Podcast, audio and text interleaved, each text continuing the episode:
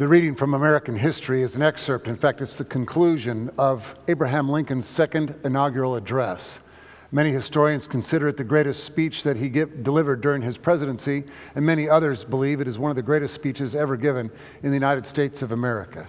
Hear these words With malice toward none, with charity for all, with firmness in the right as God gives us to see the right let us strive on to finish the work we are in, to bind up the nation's wounds, to care for him who shall have borne the battle, and for his widow and his orphan, to do all which may achieve and cherish a just and lasting peace among ourselves and with all nations. Earlier in the speech, President Lincoln quoted Matthew 18.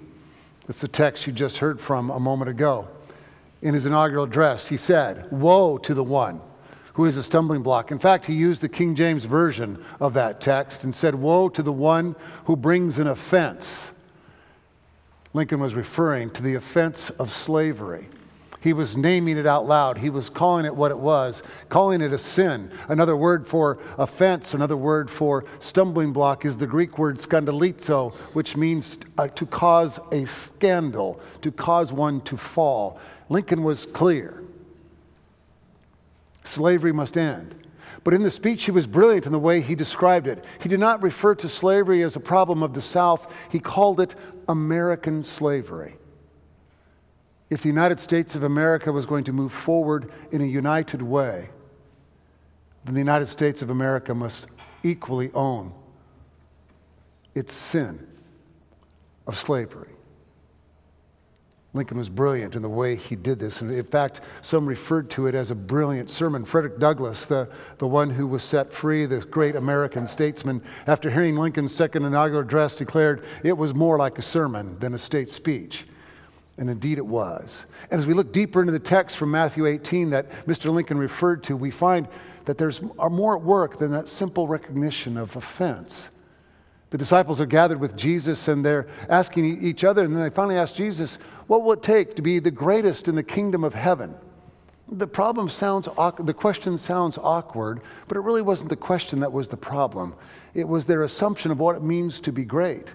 For them, greatness comes with, with power, with control, with fame, with notoriety, with those sorts of things. Jesus wanted them to understand it differently in order to make sure they saw what he meant he called for a child, maybe one that was crying and making some noise and irritating the folks in the crowd. He said, Bring the child to me. He set the child before them and he said, If any want to be great in the kingdom of heaven, become like this little one. Become like this child. Here is your model. It's hard for us to hear the radicalness of this act, for us to see how amazing it is for Jesus. The disciples had drawn a circle around Jesus and themselves.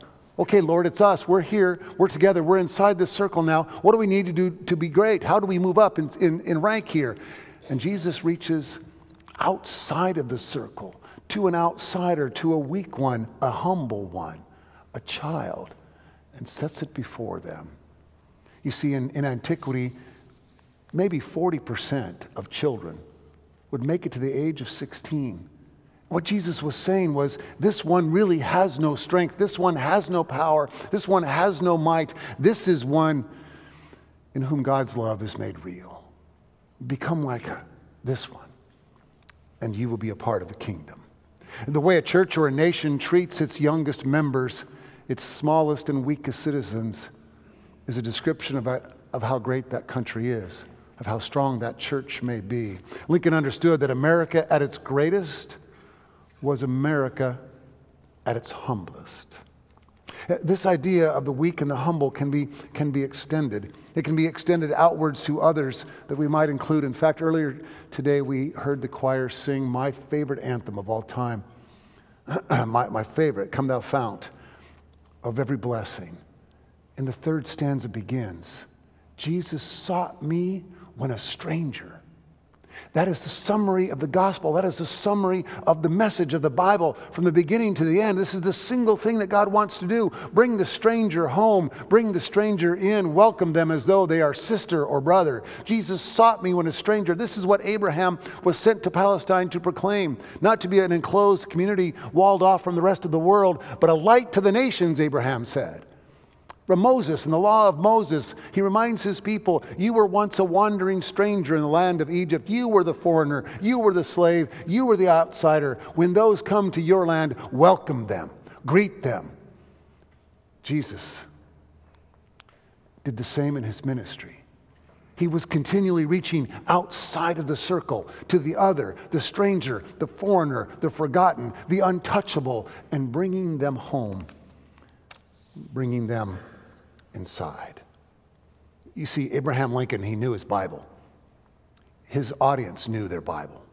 They heard these themes being spoken. They understood what, what Mr. Lincoln was saying. In order for us to be great again, we must humbly acknowledge our sin, the sin of slavery, and like a child, move forward with faith and hope into the future. He was naming the past while at the same time claiming the days ahead. It's a beautiful speech, one that continues to resonate across this land even today. And then he closes with the words you heard with malice toward none and charity for all. These are, again, biblical themes. To, to, be, to practice malice is to practice intending to do evil against another. Mr. Lincoln says, no more to slavery, no more to racism, no more.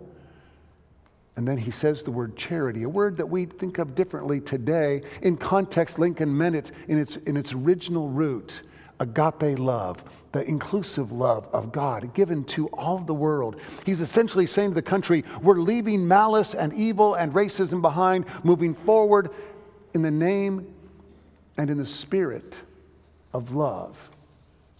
He wasn't merely baptizing his speech with Christian sounding words, he was proclaiming clearly calling on the people to humbly, like children, embrace each other, welcome the stranger, and move forward together into the future. May it be so.